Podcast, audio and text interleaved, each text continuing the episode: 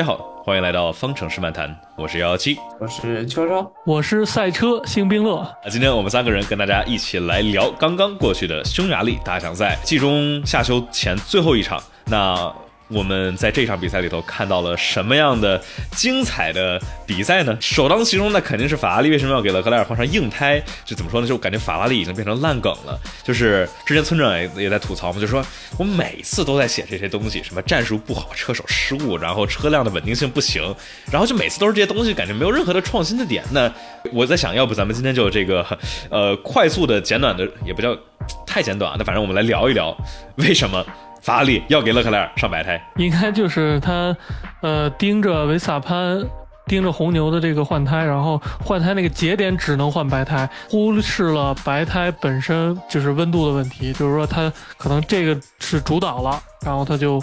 没有考虑其他因素，然后呃，赛道温度也在这个他换的这个过程中，呃，总共降了五度左右，这也是估计他是完全这个策略组没有想到的。还有一点就是白胎在前七圈其实表现的中规中矩，但是随着这个温度下降这个五度，它一下就不行了，它有一个窗口直接维持不住了，就叫冷失控了。我觉得这样，我总感觉他这个白胎换的吧，你要是。别人都没用白胎，他们在练习赛走，我觉得法拉利他们没有用任何的白胎来去跑这个长距离的测试嘛。但是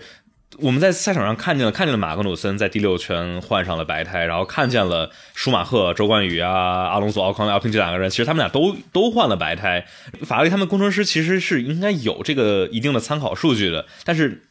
哎，反正是让我感觉有有点摸不着头脑。邱老师怎么想？呃，我觉得他们。没有完全就是照顾自己的这个策略，因为他们用中型胎起跑，我觉得他们首选应该是两套中型胎加一套软胎的。嗯，那这两套中型胎前两，尤其是第二套中型胎，勒克莱尔跑的圈速是非常好的。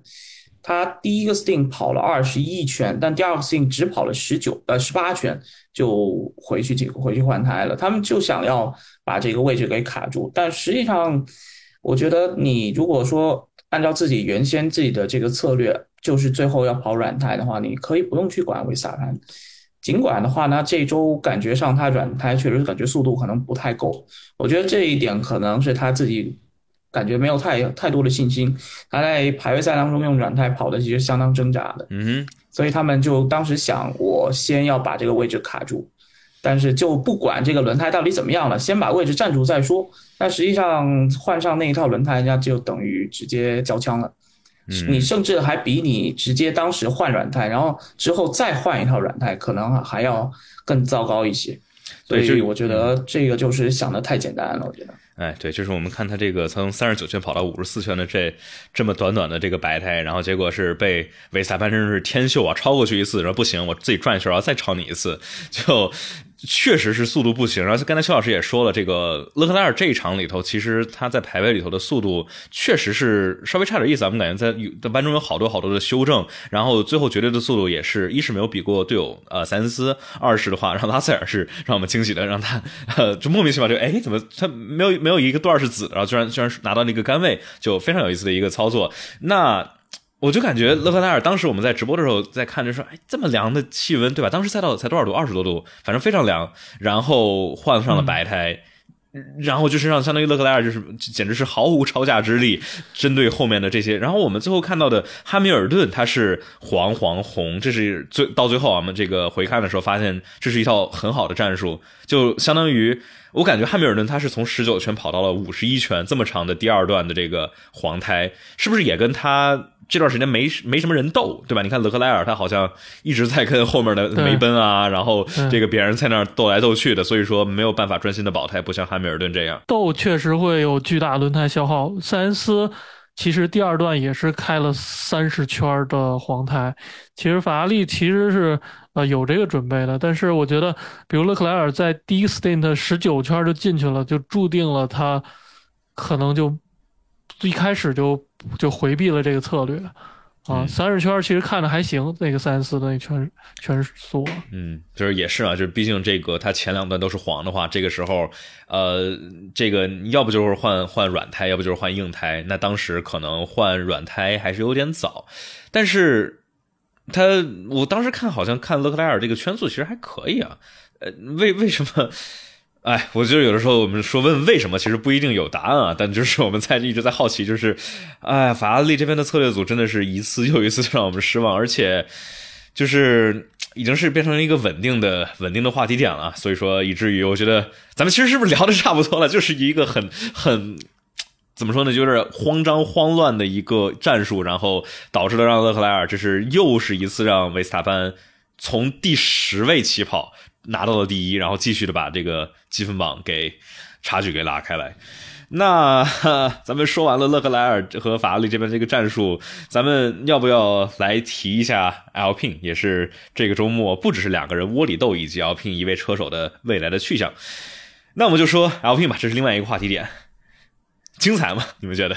这两个人这两个人斗的，行了？嗯，莫名其妙有点啊，稍微有一点。他们俩其实就是主要，呃，主要那个头呃头哥被那个奥康挡住，里卡多把俩人偷过去，这个确实是个笑点，我感觉大牙都笑掉了大牙。你没有大牙了对吧？薛老师觉得这个这两个人，他们比如说，假如他们俩不斗的话，他们就是我们假设一下啊，奥康跟阿隆索这两位车手是有很友好的相处在一起，他们会以一个什么样的策略来去来去跑这个比赛呢？比如说起跑的时候跟汉密尔顿，然后包括中间的时候。呃，跟这个里卡多，他俩是用这个中性胎起跑的。如果说奥康不会专注去防自己的队友阿隆索的话，我觉得他应该有机会能够在开季比较长的一段时间把汉密尔顿挡在后面，因为他们两个人能形成一个 DIS，能相当于来在一 DIS 火车里面能够去防守后面的汉密尔顿，不会那么容易的就过去。所以我感觉上来讲的话，如果能够团结一致。至少来讲，他们在第一个 sting 应该不会这么容易就被后面的汉密尔顿跟维萨潘过掉。呃，至于结果来讲的话，因为他们使用硬胎，呃，最后在诺里斯身后完赛，我觉得他们这场名次倒是没掉，就这个成绩应该是他们能拿到的最好成绩。嗯哼，但就是也许就是，但是我觉得有一问题啊，就是他们是放长一点黄胎，然后白胎跑的非常非常长。他们的都是这，他确实，我是不太理解 Alpine 为什么这么大胆选择一停，然后白台，就是没有按那个倍耐力，就是正常预测黄黄红。你们有什么想法吗？呃，这我觉得我老师来就我我我觉得应该是这场呃迈凯伦它的长距离可能更快一点，嗯，就他们这条赛道比较适合迈凯伦赛车。呃，而且他们没有占据到赛道位置，所以我觉得他们想的应该是少进点，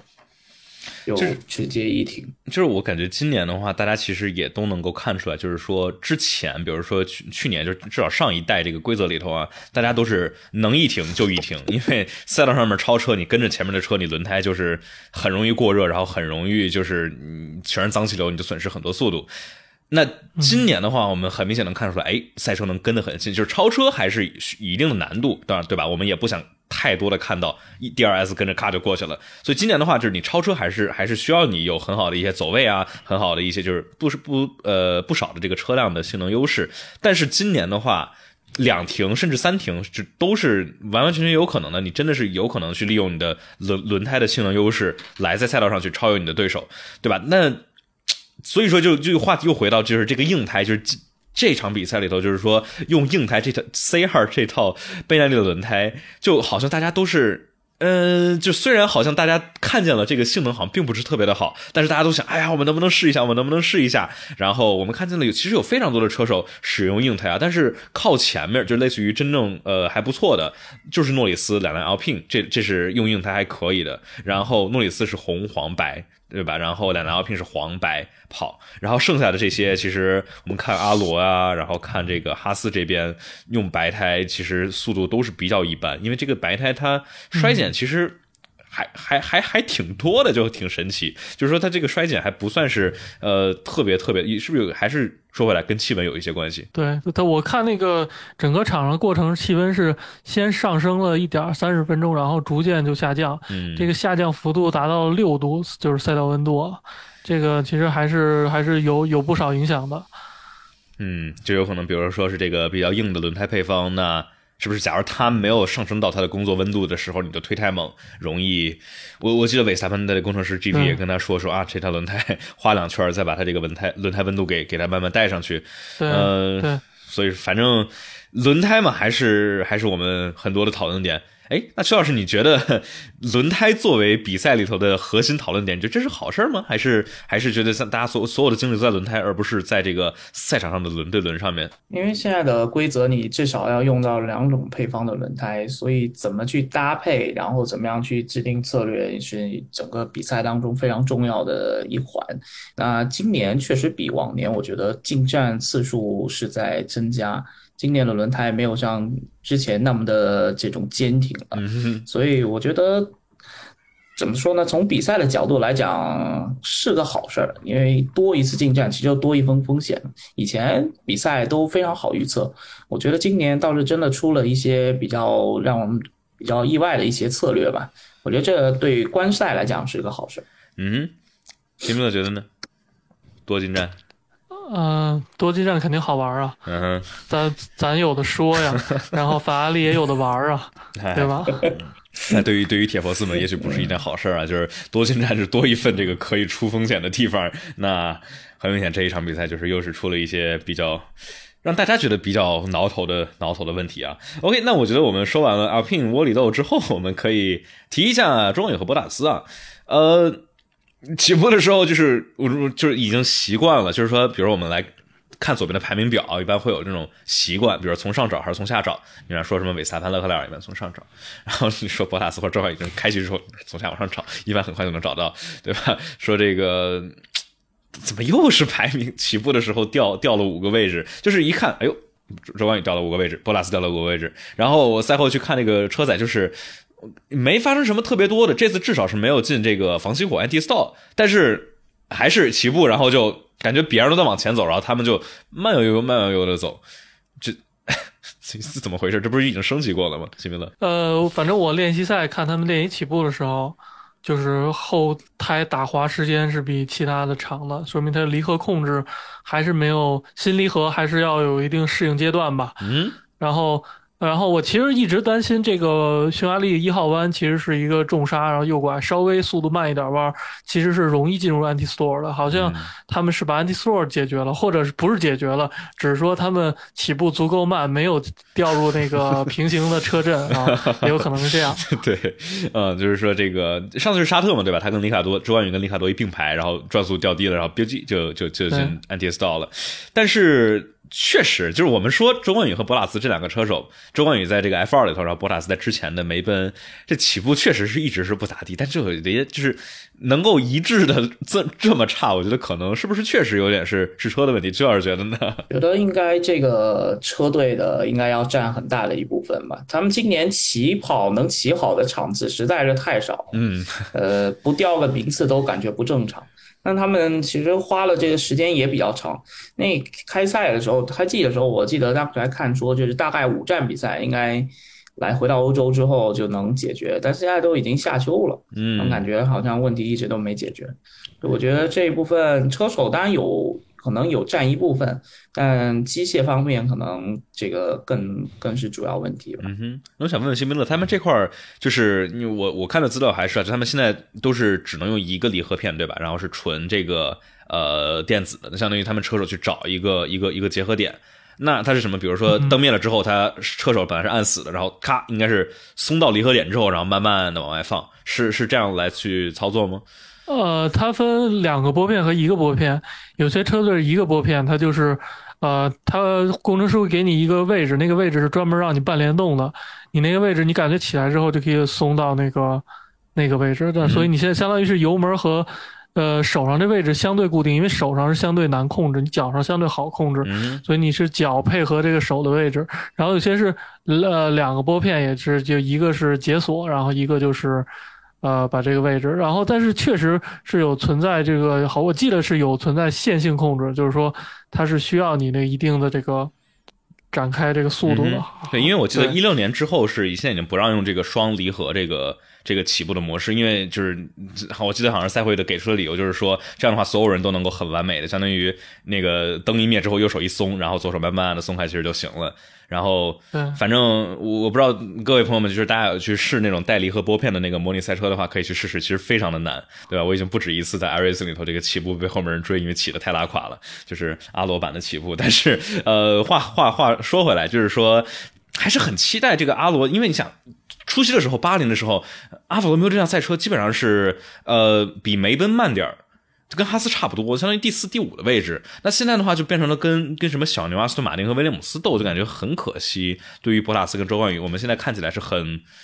呃，很不错的一个发挥的一对车手啊，就是可能有点小的毛病，但是总体来说就是很很稳的。博拉斯上半赛季也都是稳定的拿分，然后周冠宇的话，虽然这个车的稳定性实在是很很很垃圾，但是。我特别是我们这个这次看到的他跟米克的这个超车，你们看到了吗？就是他这个导播没给啊，但是我就赛后能够能够注意到最后一圈。对，啊，我看了，那次超车真的很精彩。对，嗯，就是像什么米克这个米克最后最后一圈是非常的挣扎，然后周冠宇是一直咬在米克的这个屁股后面，进十三号弯的时候吧，尝试超，然后把米克挤了一个不好的走线，最后一个弯冲线前超车，哇！真的是这两个 死对头。我感觉是米克他自己轮胎不行了。我后来专门把米克什么的都看了一下，就是我感觉是纯纯米，就是米克其实那个是可以可以防得住的，因为米克在外线，而且那个车头已经位置都对了。嗯。但就因为踩油门啪滑，一当然了，也有他自己着急的原因，就是我觉得是失误加那个轮胎性能确实不够了，是吧？消耗的问题，对对对。对，感觉就是他这个，反正我看米克他索性就非常非常的保守，那也可能就是你说的，就是轮胎轮胎有点有点不行。我们看米克是。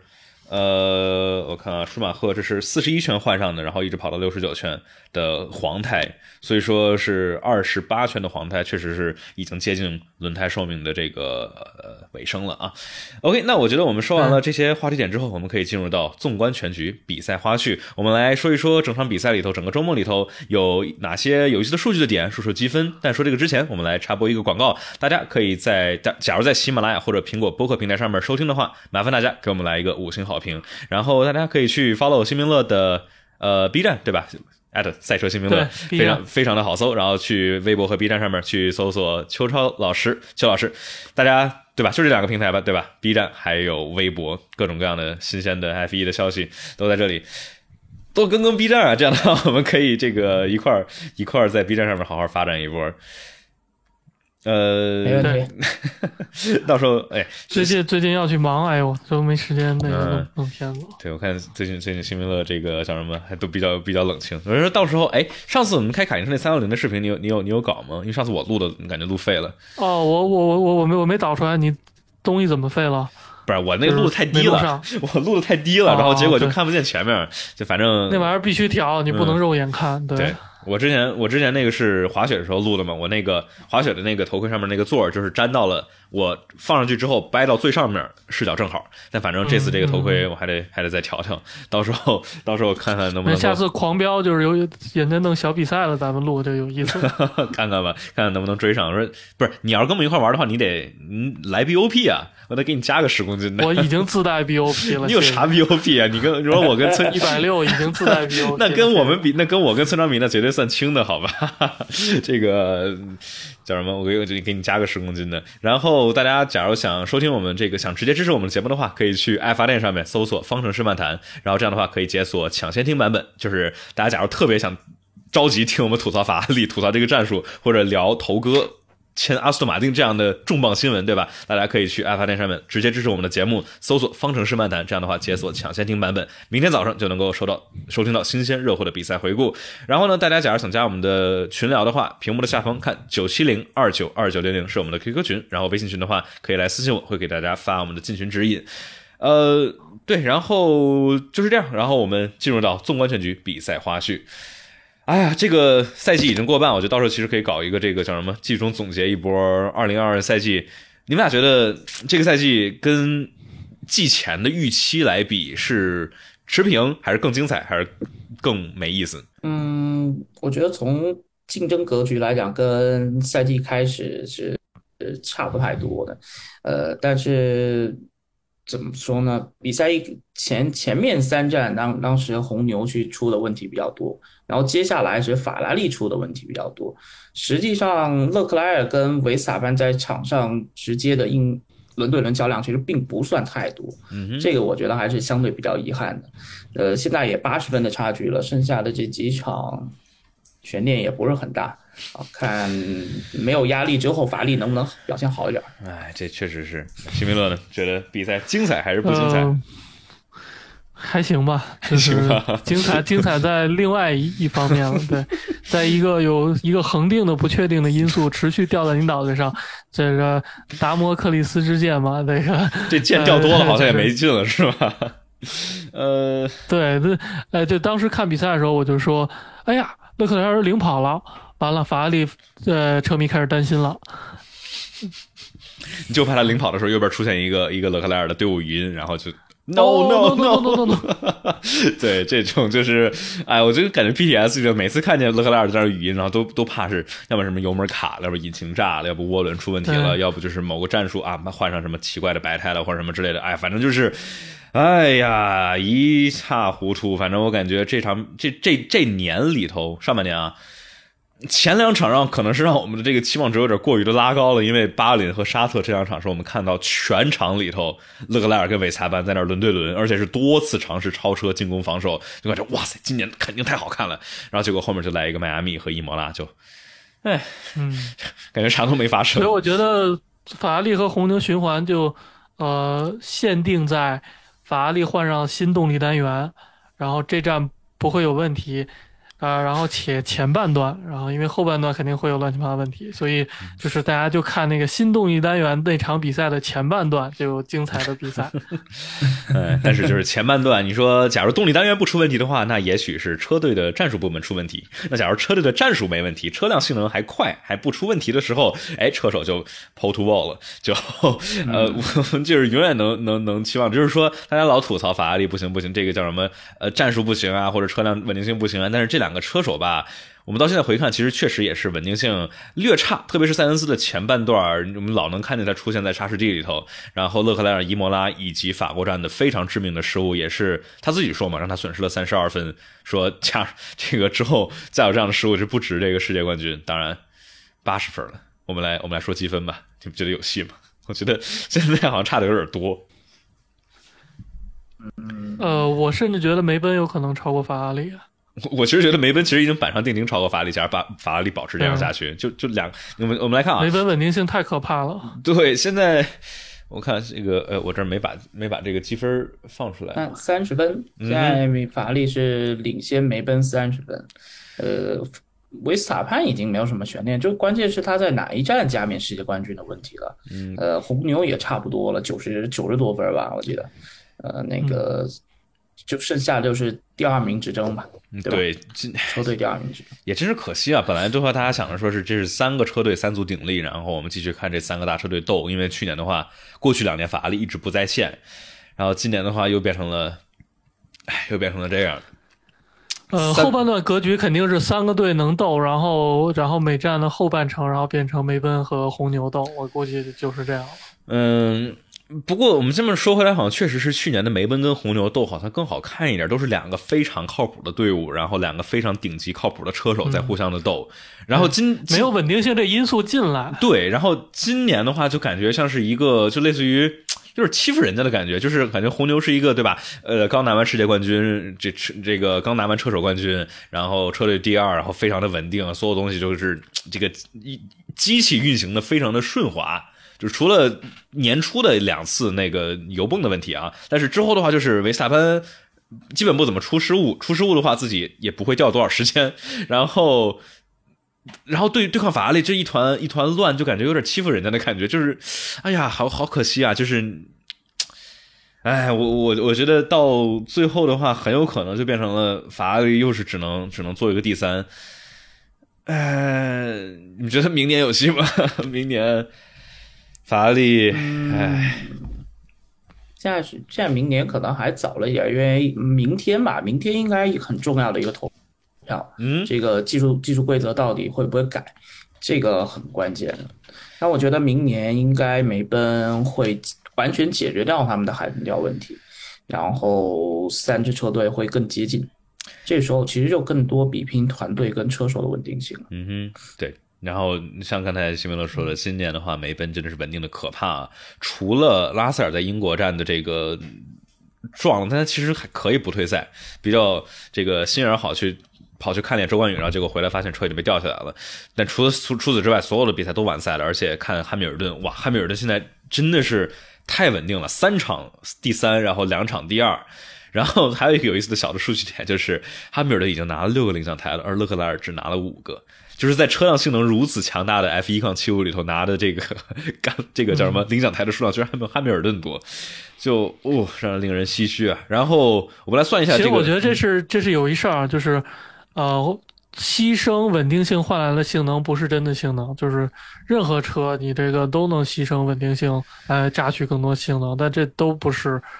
都不是真正实际的性能，嗯，但我觉得法拉利就前期陷入这点了。但这有另外一个就是反面的一个一个驳斥的点啊，就是说，因为今年有一个多余的，就是稳这个动力单元的冻结，所以说是不是让这个法拉利不得不选择这么样做，就是类似于拿稳定性来去换速度？邱老师觉得呢？嗯，我觉得这个是他们他们的一个想法，就是先得把。性能给追上来，其实他们今年现在的动力单元，我感觉应该比本田要稍微好一些，已经是完全追上了。呃，这个可靠性问题的话，你像去年梅奔在争冠的时候，呃，他们可以通过调高功率，然后牺牲这个动力单元稳定性，我就多罚一点位置，那也 OK。其实这个我觉得倒应该还好，关键来讲就。是整个车队出上下出的问题太多了，呃，就感觉上多年没有争冠之后，他们全队上下没有做好争夺世界冠军的准备。嗯哼，那上一次他们去尝试争冠还是二零一八年，而二零一八年也是出的，哇，各种各样的，又是车手又是车队，就再再上一次就真正去争世界冠军啥时候？一二年，对吧？一二年是争到了最后，确实是一二年。但这个人也是换了一波了。我记得 F 一这个法拉利他们现在的这个战术部门的主管是一五年到现在吧，我记得好像没换过，忘了他叫什么名字了。但是，呃，老说是法拉利可能得从头到尾这个大换血一波。但是 大家老说这是换一个比诺托就能行的吗？或者换一个战术就能行的呢？你们觉得呢？嗯，这边摇了摇头。它相当于是一个是一个国企吧？我觉得一个国企，你你你想改变，不是换一个人就能改的。嗯哼，不太可能。是不是也跟他们更多喜欢招意大利人有关系？有点意思。不要不要太多的这个。整个那个菲亚特集团就相当于控制了这个，控制了意大利这个主要工业吧。嗯。所以就是相当于他们真的就是。跟国家一样，然后很多事儿就是推进也不是那么好推进的，各种利益关系。嗯，就是法拉利那个是他们是就是怎么说呢？是更偏好于招意大利人是吗？西明乐，我这这内部我不清楚，我不是，那就是感觉他们好多好多意大利人，你们觉得吗？他们和他们和小牛其实也是啊，就是。感觉不管是工程师啊，还是车队里头的这些很多的人，都是大批大批的意大利人。不是说意大利不好，不是种族歧视，但是的话就是，呃，叫什么这个多样性感觉还是稍微差点。而且还有一个，其实就是这个工程师，就是我们看我们老说啊，Max 跟跟 Jean Pierre Lambiase，然后这个汉汉密尔顿跟跟 Bono 对吧？如此这个 iconic duo，就是大家都哇太经典，就这两个人配合特别的好，感觉。车手特别信任工程师，然后当需要做出来很很绝的操作的时候，工程师也是十分的信任车手。然后我感觉法拉利这边为这个勒克莱尔还有塞恩斯这两个车手对他们的工程师都感觉，嗯，感觉稍微差点意思。可能是有没有可能是跟英语不是他们的母语有关系？你们觉得呢？就是感觉啊，we are checking 或者什么之类的，他们的工程师 Zavi 啊，就是你感觉拿英语可能表述的没有那么的那么的好去阐述阐述自己的意思。呃，我还真不知道他们内部用什么，但是我觉得意大利人，我见过意大利人确实比较抱团，比较爱说意大利语啊。嗯，他们确实可能会有这个问题，嗯、他们可能更希望自己的车手是代表了意大利，可能吉奥维纳兹的更更合合作可能更愉快，可能。但这个都是咱们外部猜测，我确实不太知道里面什么样。嗯哼，嗯，但反正就是呃，争冠的话，我们来算一下啊，八十分的话意味着，就算接下来勒克莱尔他说的，我们不是没有可能接下来所有比赛都赢，对吧？那接下来九场比赛，假如勒克莱尔全部拿下，包括所有的冲刺赛、所有的最快圈全部包揽，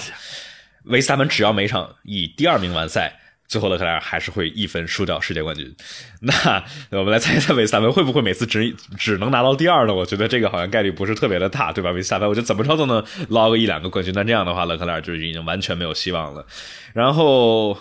还有一个好玩的点就是米克、角田、周冠宇、斯托罗尔、阿尔本、拉蒂菲以及霍肯伯格，从这场比赛之后是从数学上不可能去竞争世界冠军了。当然的话，我觉得大家也没有太去期望霍肯伯格能够去竞争世界冠军，所以呃，又是一个到。年终了，我们能够开始开始说，哎，这场比赛之后谁谁谁没有争冠的希望了？数学上，OK，那我们说完了这些，哎，我们是不是可以提一下马丁的尾翼？我看刚才有人在问，你们你们你们有看吗？阿斯顿马丁的尾翼，我特别看了一下，我还特别追看了一下规则。嗯，对，二十毫米的最小最小曲率。对对对，二十毫米最小距，他一他就是设计规则，他觉得所有人都是下弯，然后没有短板下弯，他没有想到会有人先上弯，然后卷个二十二十毫米的那个。半径再下来，他没有想到这个，所以就变成了一个呃扶手般的端板，然后端板不是尖的，就符合了那个二十毫米的规定，特特别像那个搭在那个椅子上你说的，就像一个像一个扶手。这个这就是尾翼的皇族，知道吧？这个龙椅做的。哎，但我其实觉得，这个他们定规则的时候应该想到了，怕这块车队们。你我不知道你有没有注意有有一句，就是那条那个是三点十点五里头嘛，就是说尾翼的那个叫 rear wing tips，说了一句叫什么呢？就是 rear wing tips，就是这一段啊，是仅能用于圆滑的将翼片和边上的下端板来去进行连接。假如不是纯干这个的话，我们就是什么，就是呃，忘了具体的原话是怎么了。反正就是说，你只能去干这个。但很明显，这次阿斯顿马丁他干的不是这个，他是干嘛呢？给大家来稍微解释一下啊。相当于今年大家能注意到，今年的 F 一赛车的尾翼变成了一个很圆滑的跟边上端板的连接。那之前的话是有一个立起来的端板，那这就跟飞机上面这个翼梢小翼是一样，类似于是因为。尾翼它的上面是高压区，下面低压区，那边上很容易产生大的涡流，就是相当于高压区的气流想想挤下来，那边上咔给它顶一个板子，然后一定程度上去阻挡上面的气流往下流。那今年没有了，就不允许这么干了之后，那车队肯定是想去来找回来这个这个能够阻挡气流往下往下流产生涡流的这个方式。那这次阿斯顿马丁就就就就就搞了一个呗，就是哎，对那个大原则规定上希望走一个大的涡流。然后这个大的涡流会把这个气流整个往后面上面甩，就符合了这个容易跟车的这个呃愿望。但是现在就是这么一挡，哎，就不就没有如这个二零二二规则的愿望了。嗯，对啊，所以邱老师呢？我觉得有可能接下来会有一些小的修改，因为这实际上跟他。想要的那个效果其实就背道而驰，相当于就是又回到了以以前的那种唯一的那种短板的这个小作用了，所以我我我觉得可能接下来可能会有小修改，嗯，但他们这个是完全符合规定的，他们在做完这个尾翼之后，还特别去找 FIA 去问一下这个到底是不是合规。哦，他们问了是吗？哦，好吧，那那那就是确实好像没什么问题了。是问了，对我特别想看 FIA 的 reaction。他的那个表情是什么？就是，但我想，就是罗斯布朗他肯定能想到，就是说他毕竟作为当时作为工程师，作为技术总监，肯定知道这帮工程师们肯定是啊，各种小细节都要钻这种漏洞，对吧？那假不钻漏洞就不是 F 一工程师了。我看啊，这儿原文是呃叫什么？The rear wing tip must be used for the sole purpose of allowing the rear wing profile to be blend into the rear wing end plate body smoothly and without deliberate attempt to create discontinuities。就是他就是说不能去，呃，叫什么故意去制造这个非连续性，所以我其实挺好奇，他们马丁他们是怎么跟 FIA 说的，就是像就就就类似于当时那个就 Brabham 的那个那个风扇车一样，就说啊，我们这个风扇是用来制冷，不是用于气动，不是用于气对，动。关键是这个话就没有约束力，因为啊它是不是一个强强制强制带数字命令？对对对对所以是一个定性的规则是吧？是这个意思吧？就是对，而不是需他就说。我是为了稳定，因为之前确实尾翼有这个晃动的，就是你看能看见晃动，嗯，他觉得我这个就是一个固定方式，对，但这个尾翼也不是说一个完美的啊，嗯。它这个是增加阻力的，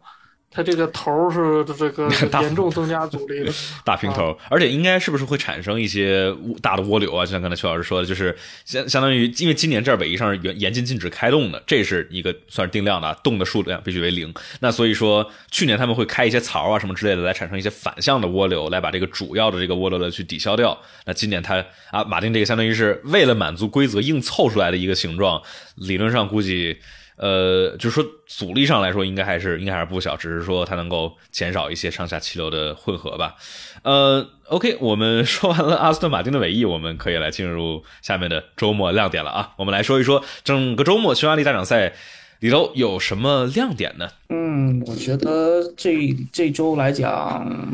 天气让大家对于这场比赛的准备，我觉得是发生了很大的变化吧。我们过往呢，在匈牙利来到这里的话，这都是高温的比赛，大家准备的这个比赛的方案跟这周是完全不一样的。你要是真正雨战，那也就那也就罢了，大家都用雨胎，但这是一个非常凉爽的天气之下，所以整个周末的这个准备就不太一样。那么在这样的这个情况之下，也可以说在这个周末带给了很多一些不一样的这种策略吧。也可能这是就是客观上造成在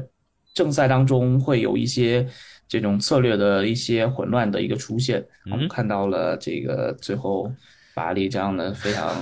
令人晕厥的一些操作，嗯其实这也也都是有原因的。如果是高温之下，我觉得大家基本选择都是一致的。那这个来讲，我觉得让这一周的比赛可以说比较精彩吧。我觉得，嗯对，有有很多很多这个战术上的不确定性啊。那我觉得这个很让我惊喜的一个点，或者说这个周末的亮点，就是梅奔的速度。就是我们是真的从赛季初看到梅奔，虽然第一场比赛就来了个领奖台，但是我们很明显能看见有非常大的速度之差，经常里头排位能够差个点七点八，正赛一圈能差一秒钟，跟维斯塔潘啊前面的人比，然后逐渐的对吧，从西班牙站开始带来升级，然后之后的银石，然后在这个呃法国站升级，然后到最后奥地利以及这场匈牙利，我们发现哎梅奔的速度是真的上来了。而且这是还是没有在这个柔性底板这个 TD 零三九这个规则生效之前，对吧？本来应该是在法国站，对吧？我记得好像是在法国站原来生效，然后现在给最初法国站，对，然后现在给推到了比利时站，也就是夏休回来之后的第一场。那这真的是我们看到了啊，梅奔回来了，真的是有可能在赛道上面看见汉密尔顿跟拉塞尔两位非常优秀的车手，能够去跟哎前面的牛马来去来去斗一斗了，看看能不能够斗出来个什么样精彩的点。然后其实就是拉塞尔的这个杆位。哎，你你们当时有猜到吗？我当时根本没有想到说啊，这什么东西？我当时说呀，塞恩斯不错，又又一个杆位，结果，嗯，确实没，确实完全没有想到，他们在这一周是跟以前调教不一样。我们上周还说，那就是梅奔今年基本上他们都是完全正赛的调教，嗯但是他们这周的话是完全去拼排位赛的。呃，在拉塞尔其实赛后他自己也有说，我们这周正赛的速度不会像以前来的那么的出色。呃，他们去拼这个排位赛，而法拉利跟红牛还是比较常规的那种偏向正赛的调教，所以在这样的一个低温低抓的条件之下，他们就取得一个不错的成绩。当然，也这是他们非常持续升级的带来的一个非常好的一个底子。呃，但就比较可惜，就是汉密尔顿当时遇到了 DRS 的问题，不然真的他们有机会能够冲击一下头牌，甚至在正赛利用团队优势去拿到分段冠军。嗯对，那个汉密尔顿那个正赛结束的时候也说，哎呀，要是没 DRS，然后没说后面的话，也就是说，汉密尔顿想说没 DRS，老子有可能是冠军。我觉得其实很有可能我，专门听了 TR 里，对 对，我觉得其实啊很有可能，就是因为我们我们看过去的几场里头，汉密尔顿，呃，我们在年初的时候，哦说，哎呦，拉塞尔这么快，然后说汉密尔顿，哎，是不是老了？后来的哦，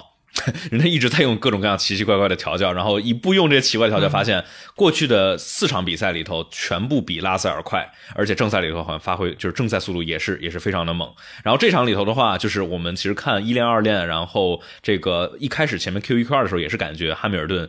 匈牙利赛道这是汉密尔顿最优秀的赛道之一，而且我们能看到他比其实比拉塞尔要快的。那最后拉塞尔也是非常棒的一圈，但是我我真的确实是觉得。这个汉密尔顿假如没有这个 DRS 问题的话，真的很有可能甘位，而且很有可能就是这个赛季的首胜，也是确实有点可惜啊。我看了长，嗯呃长距离速度，它跟法拉利只差零点二到零点三之间，嗯，反正已经已经很快了，跟快的时候的法拉利这差别。然后呃，这场里头确实是，呃，OK，呃，咱们还能想到有什么亮点吗？呃，然后我觉得拉塞尔其实是排位赛第一是。开的完美，其实塞恩斯是稍微有点失误的。塞恩斯要不失误，应该是比拉塞尔快一点。啊，你觉得他他在哪块失误了呢？我有点我没看，最后他的单圈，我我忘了哪个圈，反正是有一点转向不足，有两个修正。排位赛的时候，就是拉塞尔那个，他不是匈牙利有几个要切到那个外侧水泥路上吗？那个轮正好，拉塞尔这几个切水泥路这个几个出赛道瞬间都是完美切。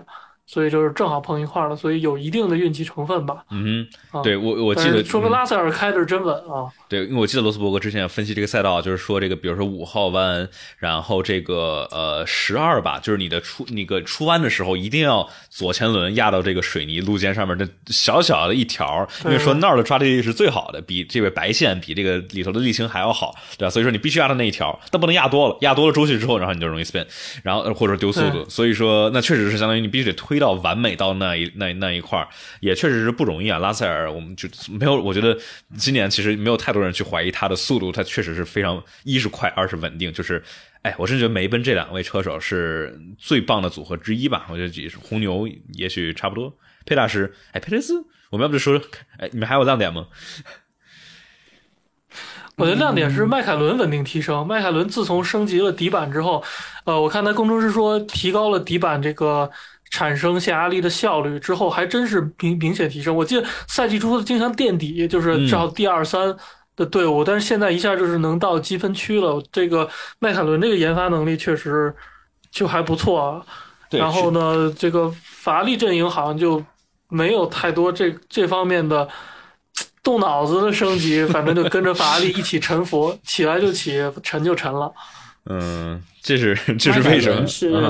迈凯伦是法国的那次升级非常重要。嗯呃，他们相比于 Alpine 来讲的话，下压力会，他那车阻力会大一些。呃，那其实，在季中的调整之后，他们现在整个下压力是提升了。他们赛季初是阻力又大，然后下压力又小。就让他们就在巴林，我记得非常明显，那直接就完全垫底了。对，刹车然后通过这些提升之后，他们的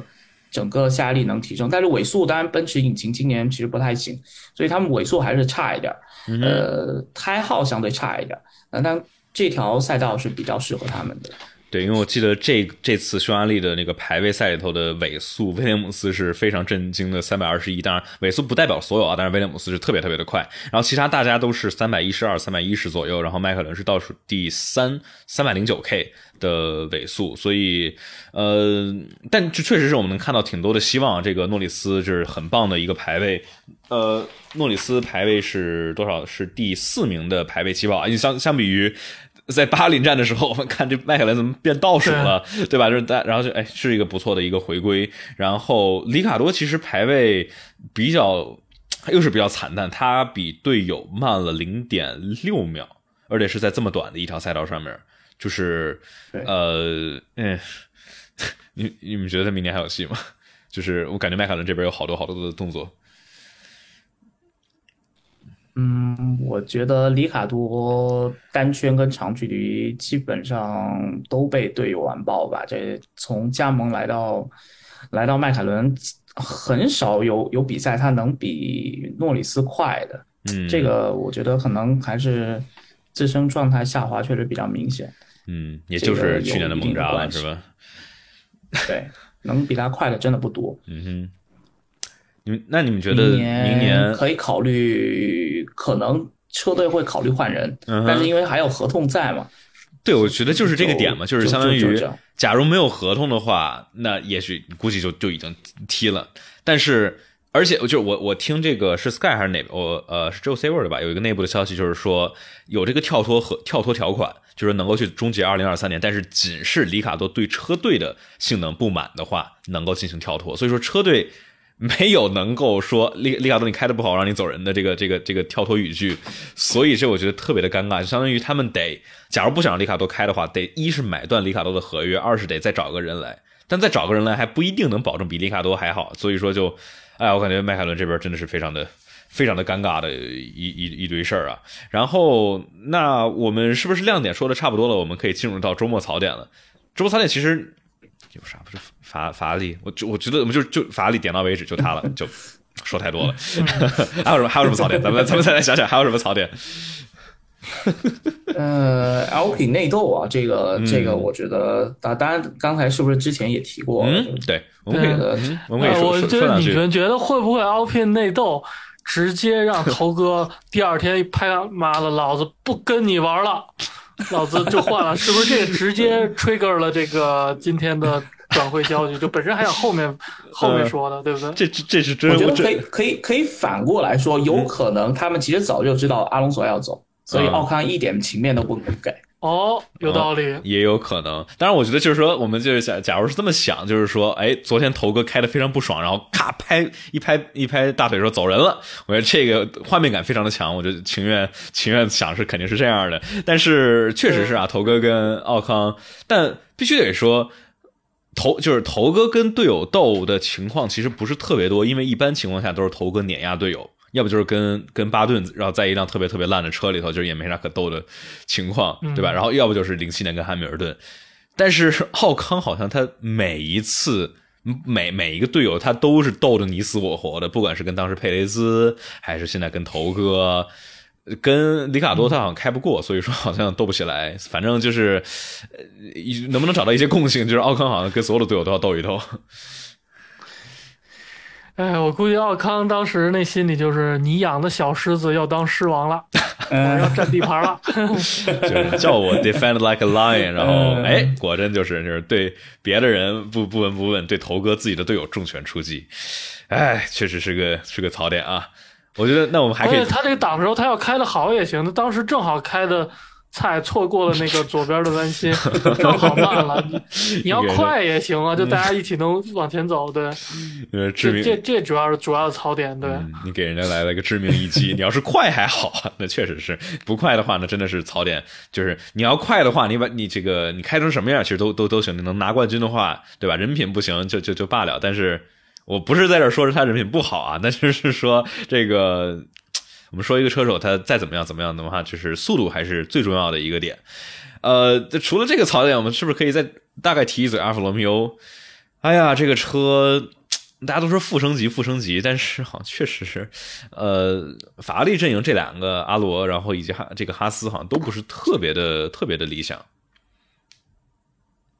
你觉得呢？呃，就是阿罗之前周冠宇我记得说过，他说那个我们季初的时候，我们当时车重控制的很好，所以我们竞争力会比较强。我印象特别深的是西班牙，西班牙博塔斯那场比赛跑得太好了，那场比赛甚至都有机会去争取领奖台。跟奥康相比是完全碾压的一个一个局面。嗯当时我还还还想，哇，阿罗要是这么保持下去，周冠宇其实有机会能够很多比赛都能拿分的，而且他们能够有好的表现。嗯但后面哎，随着大家好像慢慢的把车重都控制下来之后，阿罗其实没有太多实际上的升级，所以就我觉得也不能算负升级吧，就被对手追上。嗯，逆水行舟，不进则退，对吧？大家都在往前升级的时候，然后，哎，就说是哈哈斯这个升级，我我们看好像就是侧向动了挺多，变得跟法拉利挺像的，但是好像最后从嗯速度上来看，没有太多本质性的提升啊，就是还是就马格努森撞了，我觉得不好不好看出来。也对，也对，就是也有道理，嗯就是有可能没有完全发挥出来啊。然后呃，反正我们看下周之后吧，看看这些车队能够，我们对，和而且它好像只升级了侧箱，但是底板什么入口那个还是它自己的。嗯，它的这个仿了一型儿，对它这个啊底板边上的这个裙边其实也是很基本啊，我们看跟法拉利啊，然后包括什么牛红牛啊很，小，应该说。对，就是没有什么太多的这种哦，你看梅奔啊或者红牛什么花里胡哨的，对吧？然后红牛后面还有一个这个对这个溜溜叫什么？我们管它叫 ice ice skate 溜冰鞋，就是把那个 floor edge wing 嗯下面的那个连接点放到了这个底板的下面，然后大家猜有可能是这个来去控制它的弹跳。反正就是你看有些这种底板阿罗啊或者哈斯这底板就感觉特别的。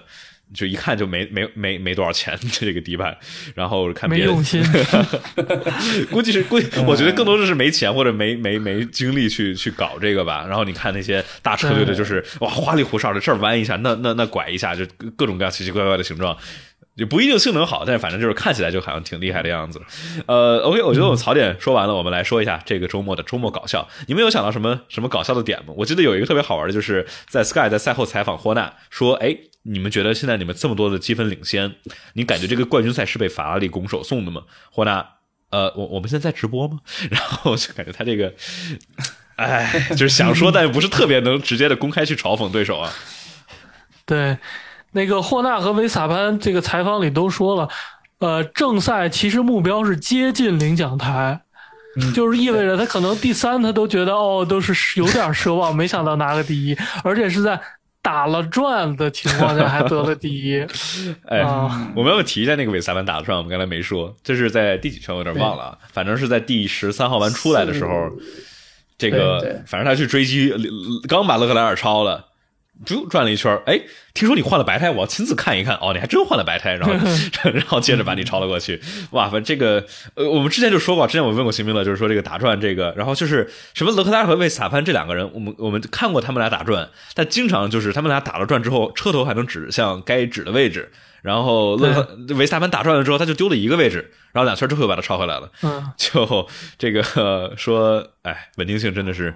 就算失误，然后五六秒吧。啊、对，对，而且他打转的时候，他没有把那个刹车踩死，他特别熟练，嗯就是打转都不让轮胎报废。你看这轮胎照 该追照样追，这个、这个也是很厉害。我当时看一阵白眼，以为他轮胎要废了啊，这对，啊，哎，维斯塔潘这确实是我们从一六他一六年在巴西那那那转一那一圈，当时说，嚯哟，有两下子，然后发现真的是这个这些年，这是维斯塔潘转圈是不少，但是哎，该拿冠军拿冠军，这反正挺好玩的，我觉得。这个我们看汉密尔顿挺少在正赛转圈的，或者任何情况下都很少看见汉密尔顿转圈。但是，这维斯塔潘可能是另外一个一个方式吧，可能推的比较极限一些，但是他能救回来，所以 而且这个它这个这个不是说引擎什么 fail twenty 嗯，这都出现了，然后没什么影响。这个这个红牛这个解决问题能力还是强啊。这个虽然排位赛遇到了这个没有动力情况，但嗯是一下问题就解决了。这个我觉得这个是法拉利真的不太能比得上的。嗯，哦，提一嘴，他那个韦斯塔潘打转是什么？他当时这个呃车队让他改了一个离合器设定，然后离合器还是差速器啊，有点忘了，应该是差速器。然后反正就是说它的油门的响应东西 mapping 可能有一点，就是可能不是他预料到的东西，所以说一踩油门踩多了，然后也可能 spin 了，有可能是这个啊，我不知道是不是他找借口，但是最后没没什么影响。呃呃，还有还有还有什么搞笑的呢？我看看啊，赛后赛后那休息室那啊个特别搞笑，那 怎么讲？那那那那那仨人看到法拉利换硬胎之后，我那个 那段对话非常的有意思，他们都很难以置信，之后法拉利换了硬胎，因为红牛他们最初是想给两位车手用硬胎起步的，但是他们出场圈发现这软胎都很难升温。所以就果断就放弃了，呃，梅奔是压根就没考虑要想要换硬胎，嗯哼。所以他们也没想到法拉利在比赛当中会去换硬胎。对，反正那三个人就是，是那汉密尔顿说 “Fire your heart”，然后那两个人 “Yeah”，就一一脸一脸笑，就是就有点难以置信，就是说这么凉的气温啊，居然用硬胎，好吧，就怪不得在后面呢，就是又想特别像这个当时伊莫拉那三个人在休息室里头在那看着了，搁那儿转圈就哦，转了，就 这是也是一个很经典的搞笑，在休息室里头来嘲讽法拉利的各种各样的哎难题啊。我们周末搞笑你说的法拉利这个到底看没看赛道温度？就是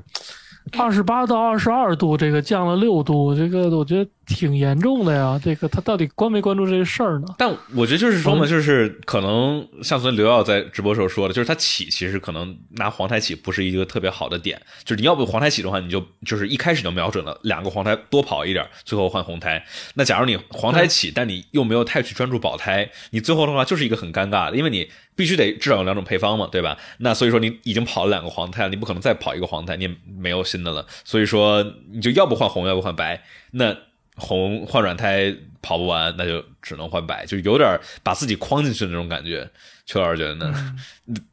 对是起步相当于就有问题吗？在在在那个时间点想要去强行去回应的时候，你只能去换换白胎。嗯，我也不管之后怎么样了，我先把位置占住了再说。他们想的当年应该就是这样，实际上就完全不应该去匹去跟着维斯塔潘走。嗯呃，留着轮留着轮胎，你因为你的那套中性胎当时的速度其实还是很好的，嗯，二十三二十三左右吧，还二十三漏，那，二十三左右，嗯对非常好。那会才才跑了十八圈，他第一个 stint 跑二十一圈。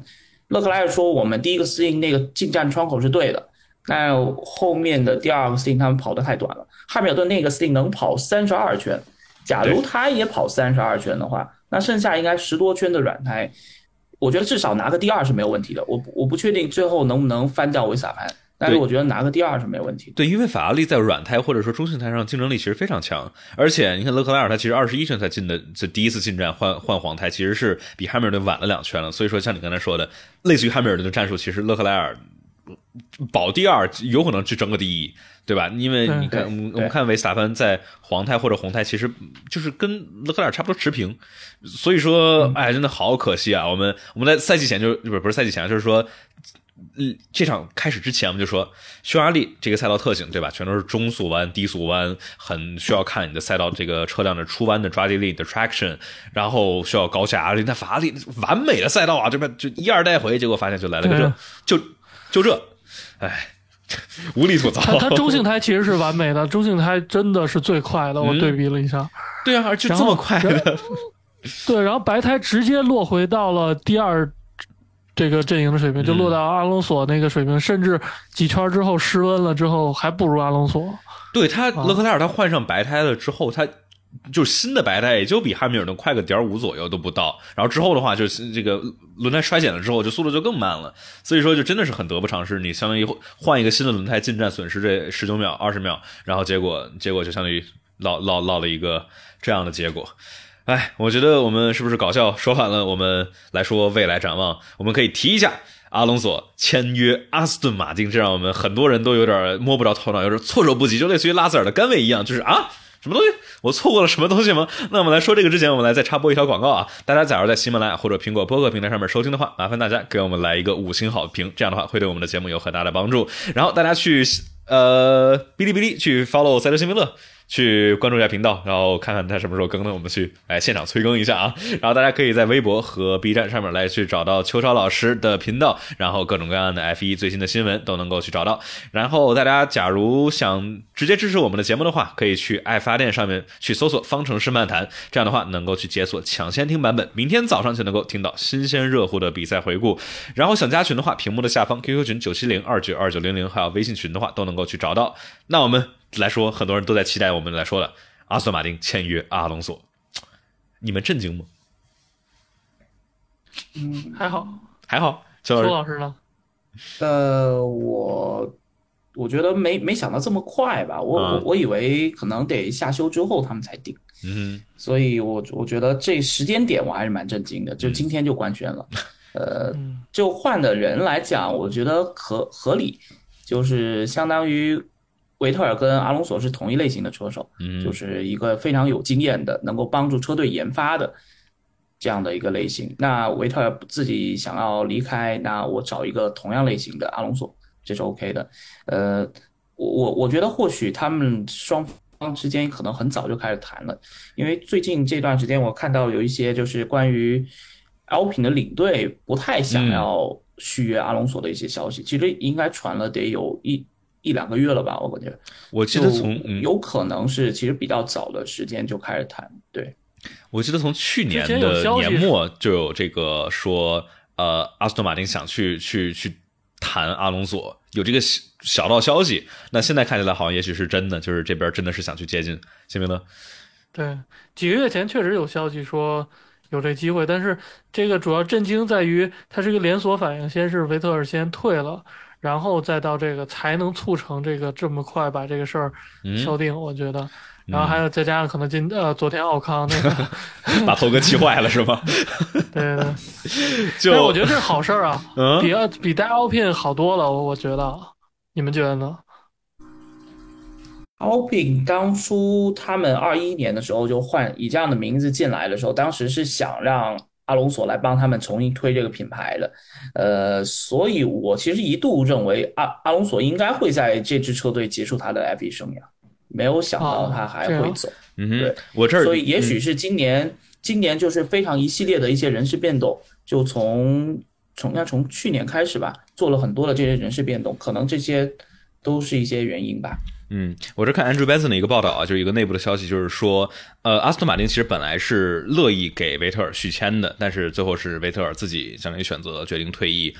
哎，我感觉他确实也是，感觉一直在赛道后面跑，然后没啥亮点，状态也一般。嗯对，状态就感觉就是稳定性不强吧，就是时好时坏。然后去年看他就是两个领奖台，虽然一个被油油加少的给给给给弄走了，嗯但是去年确实高光时期其实很棒，呃，阿塞拜疆和匈牙利很棒的发挥，呃，但是也有很糟糕的发挥。我们看他也有这种在巴林站的失误把奥康给追了，然后什么在匈牙利啊因是自己转圈啊这种就是。哎，有点有点不稳吧？那所以说，我觉得对维特尔这里其实已经功成名就的车手，我感觉对毕竟四次世界冠军了，其实也不太需要证明自己什么了。你们觉得呢？就他对，你从他生活也能看出来，他其实心思上已经在很多乱七八糟其他方面了。他其实已经，呃，就是不在乎这个多挣一些钱和名誉，他这个已经进入享受生活的人生状态了，嗯，所以已经无所谓了。对于他来说，一点遗憾都没有。我觉得，嗯对，邱老师觉得呢？维特尔的然后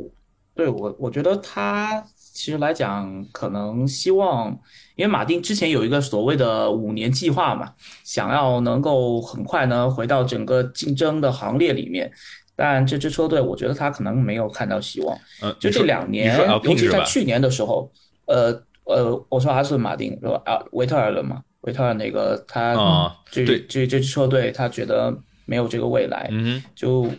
去年的时候，我记得当时看过一个报道，就是在说这个阿斯顿马丁队内里面，他们的老板劳伦斯·索尔非常强势，就怎么说呢？各种插手各种事务吧，就搞搞得大家都很怨声载道。当时我我没没想这这事还真的是真的，呃，所以我觉得可能他们这个现在这个队内老板过于强势，然后这几这两年可能路子没有完全走对，然后这个竞争力也很很一般，维特尔看不到车队的未来，所以选择这时候退役。就说这个车队老板啊，就是我觉得这个榜样是，比如说扎克布朗，对吧？他知道自己的优势是在于拉赞助商，在于挑人，哎，拉赞助商去了，然后把这个 Andrew Seidel，哎，之前保时捷的车队经理拉过来，很好的几年的上升。今年虽虽虽虽然开局不是很顺，然后也能慢慢回来。你说这个劳伦斯·斯托罗尔这个很强势的老板配上阿隆索，我们是不是能够期待点烟花出来？这两个人他就是想找这样类型的车手，啊，我觉得也有可是吗能？，也有可能，就因为性格可能会比较接近一点。呃，而且我觉得阿斯顿马丁老板应该今年也吃了这个教训，他我觉得他解释会做改变。他这个商人嘛，这个呃这个随机应变能力很强，他能迅速找到自己问题，知道自己不适合强势的领导这儿。嗯，对，因为我感觉罗伦斯·斯托勒尔吧，这个很成功的商人啊，就是非常非常多，但是可能就是说，真正去之前他是做服装品牌对吧？还有他那个车辆的。一个收藏车辆的一个一个公司还是什么，反正就是说，真正去接手一个赛车团队，其实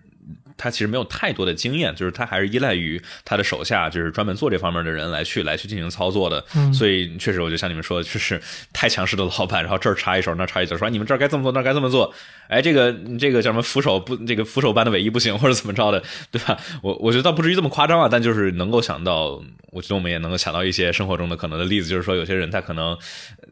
官大，然后说哎觉得哎你们应该这么做，你们应该那么做，而不是真正让能人，就是说有能力的人去在他们合适的位置上去发挥他们的能力。就是，哎，我觉得算是一个一个新的新的点啊，不知道这个头哥会不会继续他自己的这个选对鬼才的这个。呃，历史，历史，如果按这个历史来说，确实，那确实，这这头哥都到了多少队了？什么米纳尔迪，什么迈凯伦、法拉利、雷诺，来回反复横跳，这叫。呃，就是 我们就是说，呃，今年好不容易看 Alpine，其实还挺有上升的希望的。那就是看按头哥这个之前的历史来说，那是不是 Alpine 又要进入到黑暗的一段一段时间了？呃，哎，但这号的话，至少稳定性差，比那个阿斯顿马丁差，我觉得。跳是对的，嗯哼，其实他们今年我觉得跟法拉利有点像，因为雷诺引擎我们知道之前都差的挺多的，嗯，他们今年就希望把性能提升上来，呃，他们也出现了很多问题，车辆的可靠性问题，呃，我觉得跟争冠的法拉利其实那那个集团是有是有些相似的，但他们现在我觉得在中游集团，他们因为有两位车手都能有不错的得分。呃，迈凯伦主要我觉得还是输在里卡多身上。嗯，对，我就假如对，就我觉得确实是因为假如假如是两个诺里斯的话，我觉得现在的话，这个迈凯伦应该能够在 Alpine 之上嘛，我觉得这个分儿应该是差不多的。所以说，嗯，确实也挺可惜的啊。但这就说到了。哎，这个阿隆索走了，是不是皮亚斯特里应该是不是就稳了？我觉得挺难想象阿平还有可能去选别的。没有悬念了，嗯，对，没有悬念了。我觉得。那皮亚斯特里不会之前默默签了其他人吧？就反而 应该不至于吧？那不就尴尬了？呃，我觉得应该不至于。我觉得这个之前的传闻内部的消息是说，假如明年奥平这边还是不能给皮亚斯特里找到席位的话，皮亚斯特里就要走人了。但这不是这个，反正头哥走，所以就正好。我估计就是就类似于之前几年，比如说，哎，还是维特尔退役，对吧？二零年维特尔退，然后触发了这个三思，然后触发了这个就一堆一堆一堆的事儿，反正就是连锁反应。那这一次的话，就是维特尔又是维特尔退，触发了这个阿隆索去阿斯顿马丁，然后我猜下一个就应该是官宣皮亚斯特里了，应该只是时间问题。嗯，那今天的话，是不是咱们聊的就差不多到这儿了？呃，新维乐时间也是。控制的还就稍微超了五分钟啊，但反正的话，今天的话，我们的播客的正式节目就到这里，感谢大家的支持。然后之后的话，我们有时间可以，呃，曲老师看有没有空，然后我们来短暂的一个 Q&A，跟大家来聊一聊一些其他的问题，差不多。那我先撤。OK OK OK，拜拜拜拜，感谢感谢，辛苦辛苦，拜拜各位，拜拜拜拜各位，哎，拜拜拜拜。